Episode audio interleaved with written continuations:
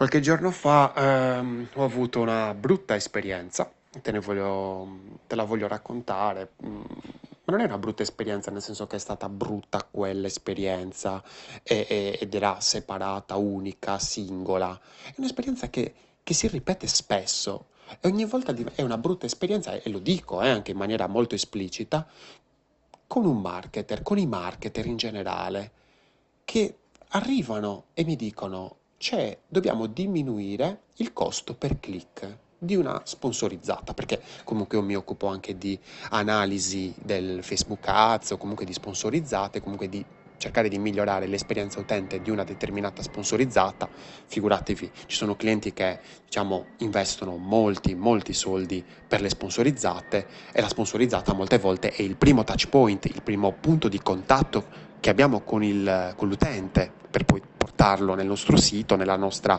pagina di benvenuto, non chiamatemela landing page perché veramente poi dopo facciamo casino, nella nostra pagina di benvenuto per cercare di scaldare.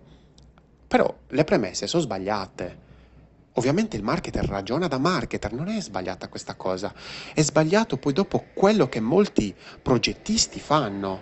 Allora, nel momento in cui un marketer arriva da te e ti dice, cioè, dobbiamo diminuire il costo per click, ovvero, perché lo sai, no? Ovviamente, quando una persona clicca sulla sponsorizzata, te paghi. E allora devi capire se quanto stai pagando, poi dopo ti, ti dà un ritorno, diciamo, buono, che va bene, diciamo.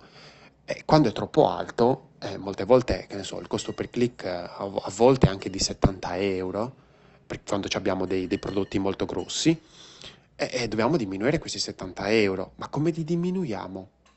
Facendo un overpromising, ovvero eh, facendo una promessa al di sopra delle nostre possibilità?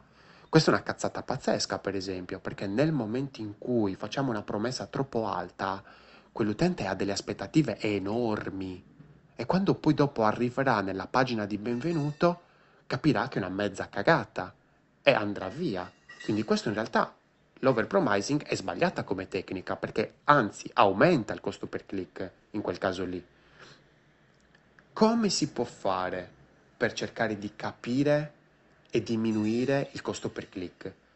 Coerenza, ragazzi, è la chiave di tutto, la coerenza. Cioè se io in una pagina sto promettendo una cosa, nella pagina di benvenuto sto promettendo una cosa ben specifica, che l'ho pensata, ponderata per bene, perché è quello, allora io ho capito il problema, lo sto esprimendo bene, allora a quel punto, quindi, e poi propongo, propongo ovviamente la soluzione dopo aver, diciamo, eh, colmato le obiezioni, quindi problema, obiezioni, soluzione.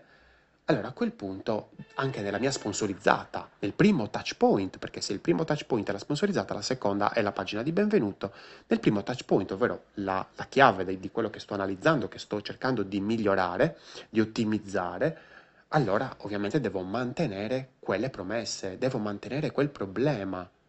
Magari allora posso parlare del problema.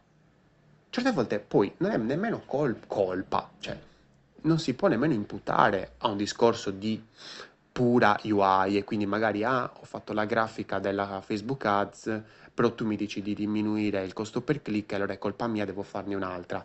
Magari c'è da profilare meglio le persone e quindi cercare di capire se sto veramente beccando le persone giuste, perché Facebook o comunque il social in generale fa da solo se fai un look like. E quindi nel momento in cui lo fai, da- lo fai fare da solo, magari lui ti becca le persone che mettono il like, mettono il commento, ma molte volte quelli che mettono il like, mettono il commento, molte volte non sono le persone giuste, ragazzi, non lo sono, perché il social fa così, il look like serve a quello. Vede, cerca di capire dove funziona meglio in modo tale che tu hai una metrica di vanità che ti fa star calmo. Ah, che bello! Ho ricevuto 10, 10 like, 10 mi piace, 40 commenti, ma non ha comprato un cazzo di nessuno. Questo è sbagliato, raga. Le persone devono comprare. E se non le stai facendo comprare, la colpa è tua, che non gli stai permettendo di aprire il loro portafoglio, cavolo. Perché se tu sei coerente e già nel primo touch point, nel primo, nel primo punto di contatto, dici una cosa, parli del problema, vai al sodo, vai al cuore, ti serve questo?